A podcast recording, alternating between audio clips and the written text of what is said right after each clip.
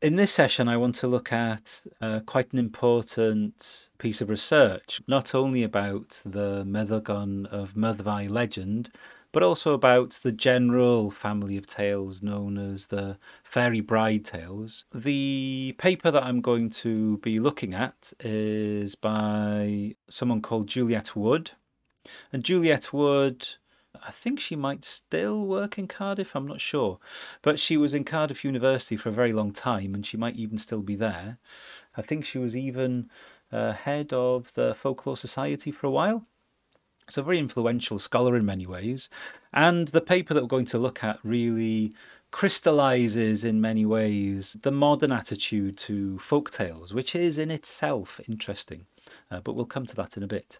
So, just to take a quick look at how Juliette Wood presents the Meddygon Myddfai uh, folktale and in which context she sets it. Early on in the paper, she says about three dozen variants of the tale, that is the fairy bride tale, dating from the 10th to the 20th century are known. So, some very early versions of the story. One of the earliest versions that we know of uh, is, of course, that recorded by Walter Map. Uh, Walter Map, of course, was writing roughly 800, 900 years ago. The tale, the fairy bride tale now, is part of a widely distributed supernatural legend tradition in which an otherworld woman marries a mortal, but eventually returns to her world, leaving him and their children. The tale is widespread particularly in northern and western European countries, where the woman is sometimes in animal form, and the loss and recovery of her animal skin motivate her marriage and return. She is, of course, referring mainly to the Selkie traditions of Scotland and Scandinavia. Uh, the seal women who would come out of the sea and their husbands would uh, either steal or take or would be given these women's seal skins, thereby maintaining a degree of control over them and ensuring that they stay on dry land and stay uh, part of the family. Of course, there is almost always some unfortunate event which results in the fairy bride, the, the Selkie woman in this case, uh, retrieving her skin and going back into uh, the seas. Of course, there is quite a modern and beautifully illustrated uh, animation film, uh, The Song of the Sea. It's true to the forms of traditional storytelling, not only in Ireland, but in the Celtic countries in general. Uh, whoever wrote that film did a really, really excellent job of incorporating all of the different motifs and the underlying mythology, which, of course, resides in many of these folk tales. But anyway, Song of the Sea, go and check it out. Brilliant film. Sometimes the fairy bride is a mermaid and the possession of some object, such as an item of clothing, is the means by which she becomes subject to her human husband and eventually returns to her own world. In Wales, she appears in human form, and her return is motivated by the violation of some taboo. Of course, in the Meddygon Myddfai folktale, it's these three blows, which aren't necessarily blows in the proper sense, but they are infringements on her uh, physical person, if you like, even though they're very gentle touches, some of them. Uh, in some stories, of course, they are actual blows. In other stories, they are blows from iron. And of course, there are some versions of this story uh, which don't have any blows in whatsoever. I would, for example, consider the Llyn Barfog folktale, which I haven't discussed in this series yet, but which I have discussed at various times on various courses. So some of you may know what I'm talking about. The Llyn Barfog story I would consider part of the same general tradition of fairy bride legends, although it is very different and the woman in it isn't a bride, but it's very, very similar uh, in many other ways to the fairy bride legends. Um, so I would consider that to be part of the, the same tradition, but that doesn't include a blow. In Wales too, the numbers of surviving variants are lower than elsewhere and mainly from printed sources. So Juliette Wood here is essentially referring to the the scarcity of uh, folklore and folktale material collected in Wales in comparison to other places in Europe, if not across the world. Um, there is a scarcity of sources on Welsh folklore here. And I think, as Juliette Wood herself points out, uh, relatively late collecting and the relatively early shift to industrialisation are factors which do not foster the survival of this kind of complex supernatural tale. Um, I don't think it's contentious to say that it's really the Industrial Revolution which uh, precipitates the breakdown of many of the folk traditions in Britain. And because, of course, the Industrial Revolution essentially begins here, it happens here um, almost before anywhere else. We have a much earlier breakdown in the cultural fabric which these folk tales exist within uh, and survive upon. So by the time we have a, a flourishing working class, that is, by the time many of the land workers uh, and labourers have uh, essentially been forced through poverty in many instances into the industrialising towns and cities, by that quite early period in the 18th century in Britain, we find that these folk traditions are already starting to, to degrade. And the second problem, of course, is that scholarship in Britain was late to catch on or scholarship in Wales in particular, was late to catch on.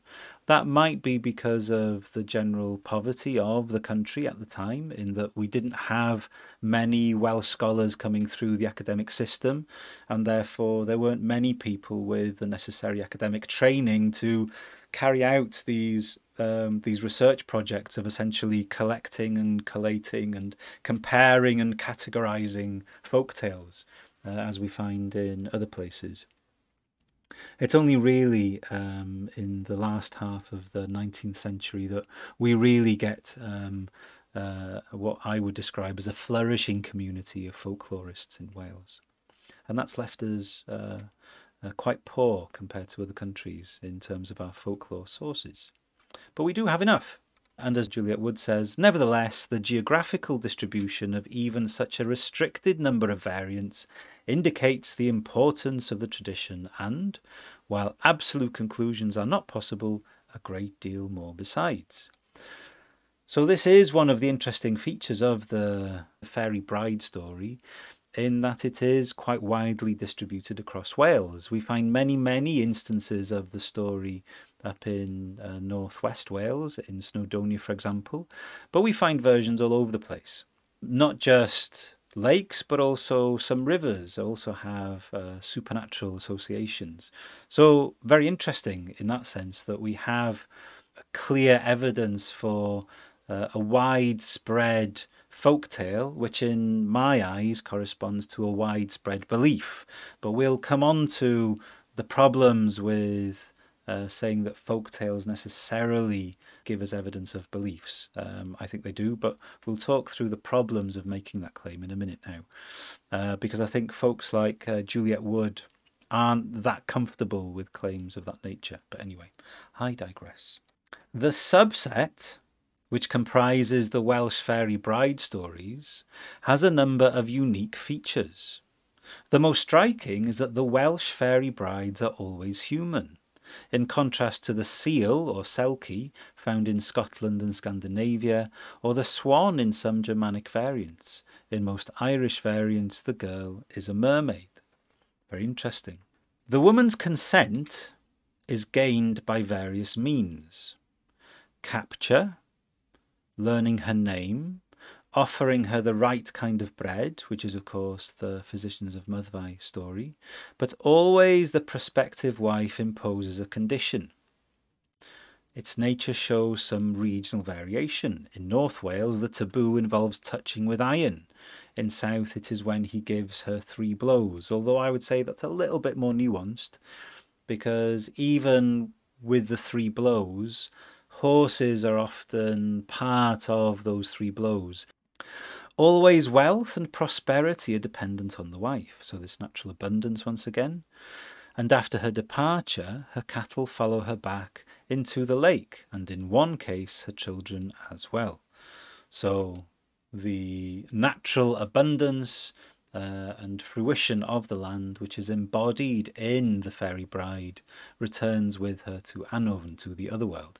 And this, for me, is one of the clearest suggestions that these stories are evoking a mythology, and a mythology that we can trace back to pretty ancient times.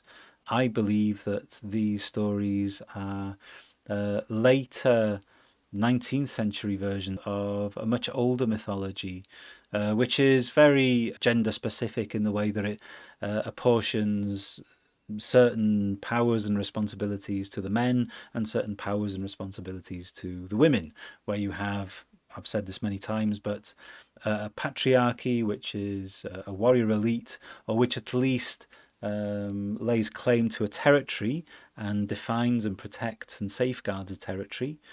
And the women are embodiments of abundance and fruition and wealth and prosperity and all of the goodness that the earth gives to uh, the patriarchy who take care of the more material side of things. So we've got this matriarchy patriarchy uh, situation going on between the two. And I would say that that's a very ancient dynamic. Uh, and I'm often baffled why scholars find it difficult to make this connection. But Another interesting point in Juliette Wood's description, which is something that we have touched on, uh, often the fairy bride returns to visit the children and expresses her affection for them in rhyme. Sometimes the fairy heritage is beneficial. The physicians of Myddfai gained magic medical knowledge from a book given to them by their mother. And of course, in the Glas Ynys story, Taliesin is the product of this union between fairy bride and mortal man.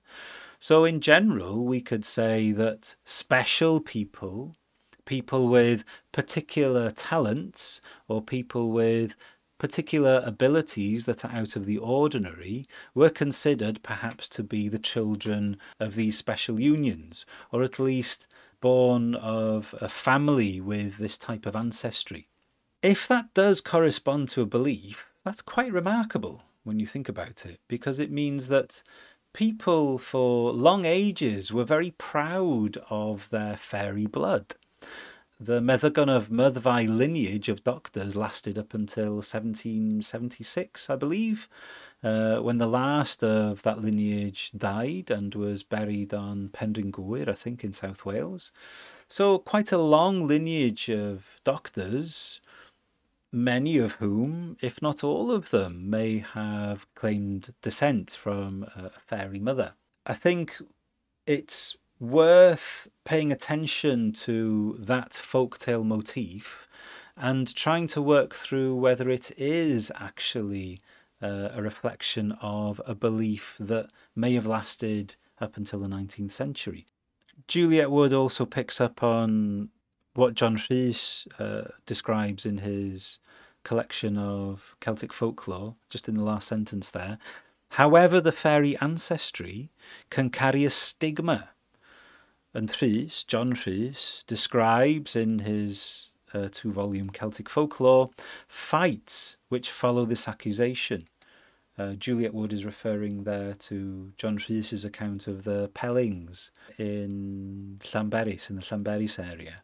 People who claim descent from uh, a fairy bride and uh, a mortal farmer. And for long periods, the family being very proud of this, but then as time goes by, by the 19th century, we find people making fun of them before it. So this belief going out of favour.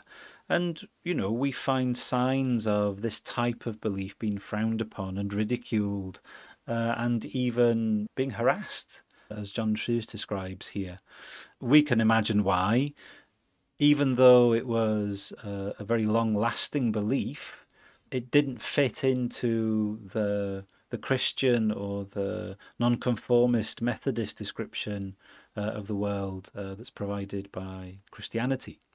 As I've discussed many times, we can see how this type of native belief would be propagandized against by the Christian church. And here we have just people generally just thinking, you know, these folks are mad claiming they're from fairies, we're going to make fun of them. All of that being said, for me, one of the most interesting things about Juliette Wood's paper is the type of interpretation that she offers. Now, for those of you who've sat on my courses and who have listened to these uh, sessions uh, over the years, you'll understand that I'm interested in mythology. I'm interested in looking at how stories and comparing stories, the stories that clearly belong to traditions, let's say, can uh, reveal uh, ancient attitudes and beliefs. They can tell us a great deal about what how people saw the world in the past. And the use of story in the past was, I, I would say, vastly different to how we use story now. So even though enjoyment and entertainment is clearly part of the storytelling tradition, teaching and revealing morality and giving guidance on how to be the, in the world is also very important. In the modern scholarship that looks at folklore, what we really find is a sociological approach to interpretation. And what I mean by that, we can find on this next slide. So, this is again from Juliette Wood's paper. If you just look at that first uh, schematic, essentially, Juliette Wood uh, describes the different structures in the story in different ways. So, for Juliette Wood, there is a realistic mode where we have a man uh, who courts a woman who sets conditions, and there is a marriage. And the result of that marriage is children, and they have independent lives, but they're affected by the parents. Now, for Juliette Wood, that is uh, an obvious sociological description of human community. Yeah, we can all agree to that. That's clearly what's going on here. But Juliette Wood believes that the story, the Fairy Bride story, is actually a fantastical rendering of that sociological condition. So, on the bottom half of the, the schematic, we see that there is a fabulous mode. So, there is a mortal man who gains power, and then the lake has contact with the other world, and then there is a supernatural bride, and there are taboos uh, attached with violating the supernatural bride and this results in supernatural cattle, and in the end, because the taboos are broken, the supernatural cattle and all the wealth return to the other world. What we find there is an attempt to provide a sociological interpretation for a supernatural story or to give a realistic account for a fabulous series of events. I think there is some value in this, absolutely. I mean, this is kind of where you know modern scholarship has been for for quite a while now, doing this kind of thing, and it is useful. And you know, Juliette Wood herself is cautious and says reducing a tale to this kind of scheme obscures the variety inherent in these narratives and overemphasizes the didactic elements. That is, overemphasizes perhaps the underlying moral of the tale or overemphasizes an attempt to give an educational account of society through the story. Yeah, fair enough. I get that. You know, agree there. Clearly, the main motivation for telling these tales is the joy of the tale itself in large part. I don't fully agree. I think there's a lot more to these traditions than just entertainment. But yeah, I get where she's coming from. And yes, we can give these sociological accounts of what's happening in the stories. We can interpret the events of the story through the lens of sociology. Of course, we can. And Juliette Wood goes on to, to do more of this type of interpretation. Contact between the worlds involving a supernatural woman and a supernatural animal results in marriage and, pros- and prosperity for a human being. And the loss of both supernatural woman and cattle results in the disruption of the marriage and the loss or partial loss of prosperity. In this context, the ebb and flow of narrative pattern produces a situation which accurately reflects the uncertainties of actual cultural experience the actual social uh, setting now. So again, Juliette Wood sees that the disrupting of the fairy bride's marriage is in some ways a reflection of the actual lived experience, which of course is never supernatural and is only ever purely sociological, the actual lived experience of common folk, that the suggestion being that they tell these stories, these fantastical stories, to rationalize in an entertaining way their actual lived experience. But I don't fully agree with that.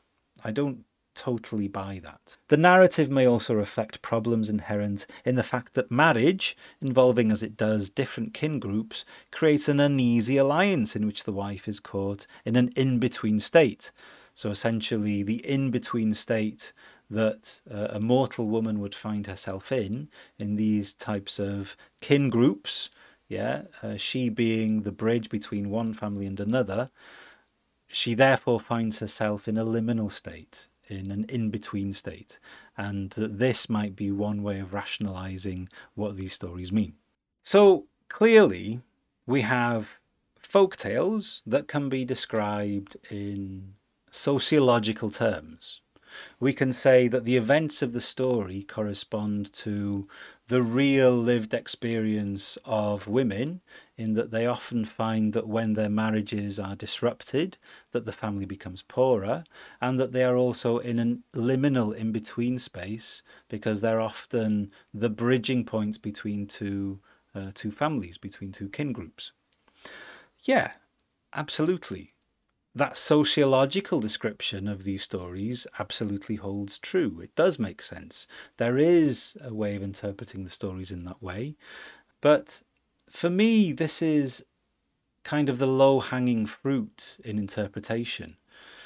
Of course, the stories that we make for ourselves are going to echo and reveal uh, our different lived experiences. But as well as our lived experiences being made up of sociological experiences, as in we live in these different social patterns, we also live in the context of belief and of mythology and of having magical experiences and not necessarily uh, rationalizing those experiences as purely sociological events, but those experiences correspond to belief, they correspond to a spirituality. So, as well as there being sociological accounts, we could also, for example, make anthropological interpretation of these stories. Now, sociology in many ways is the description of the internal dynamics of groups of societies. Anthropology, on the other hand, is really a description of individual experience. And anthropologists usually want to embed themselves within cultures so that they can catch a glimpse of these individual experiences. Now, it would be very difficult, if not impossible, for us to make a purely anthropological assessment of uh, this folktale because we don't have access to these communities anymore because they are historical communities that have passed away hundreds of years ago. So we can't go and situate ourselves in those communities. We can't be in that cultural context and observe how individuals behave and respond in those contexts. So we can't make a purely anthropological assessment of the story. But we could look at a whole range of these stories as ethnography, as the data that an anthropologist would use. So we can kind of make an anthropological assessment or an anthropological interpretation. But for me, if we if we really want to do a good job of that, we also have to look at these stories through the lens of mythology, through the lens of belief, through the lens of people's relationships to the supernatural, through their sense of the sacred, through their attitudes to how mortals should engage with the supernatural, but also what are the underlying values and concepts and philosophies and metaphysics? What is the world view that comes through these stories? Instead of us looking at the sociological pattern that's expressed in the tale, what is the individual belief that's expressed in the tale? Well, are these fairy bride stories the result of women in particular, and also men in you know relating to them, but women in particular feeling that there is a part of themselves which is not human, but which instead derives from the wild, abundant natural world. That they are creatures of a wild land, creatures of the sea, creatures of lakes, creatures of rivers, and that that part of them needs to be incorporated into the most important relationship they're going to have, i.e., with a spouse, someone who's going to have children with them. If so, if these stories are the result of some women in particular feeling like that's part of their reality, then surely that's something really important for us to pick up on. Surely that tells us a great deal about the folk culture of not only Wales, but many other parts of the world also. What have we lost over time as many of these folk cultures have been whitewashed with Christianity, have been ignored, have been forgotten about. How many of these types of beliefs have disappeared because learned, middle class, literate people in the 17th, 18th, and 19th centuries refused to take the beliefs of illiterate people seriously? But I think there's something really important there. I think there's something uh, that that we should pay attention to, because these could be the rem- the remnants of real lived experiences of actual women and of actual men.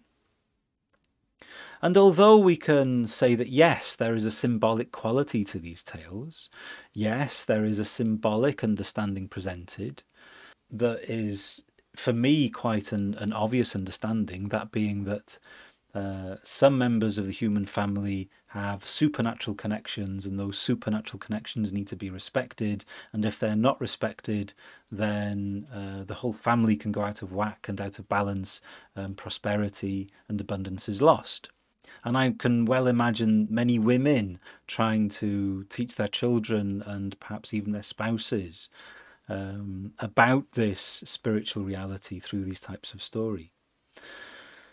But more than that, more than these stories simply being metaphorical, more than these stories simply being a rationalization of a lived experience, that they actually correspond to people's actual beliefs and actual perceptions of their position in the world. That some women did believe that they belonged to the water, and that they came from the water, and that their, their spirit comes into the mortal realm from the waters. And because of that, they do bring abundance with them.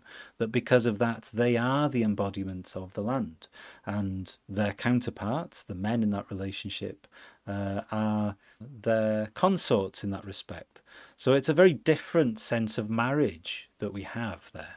Yeah, very different sense of the underlying relationship between an, uh, a man and a woman and their children there.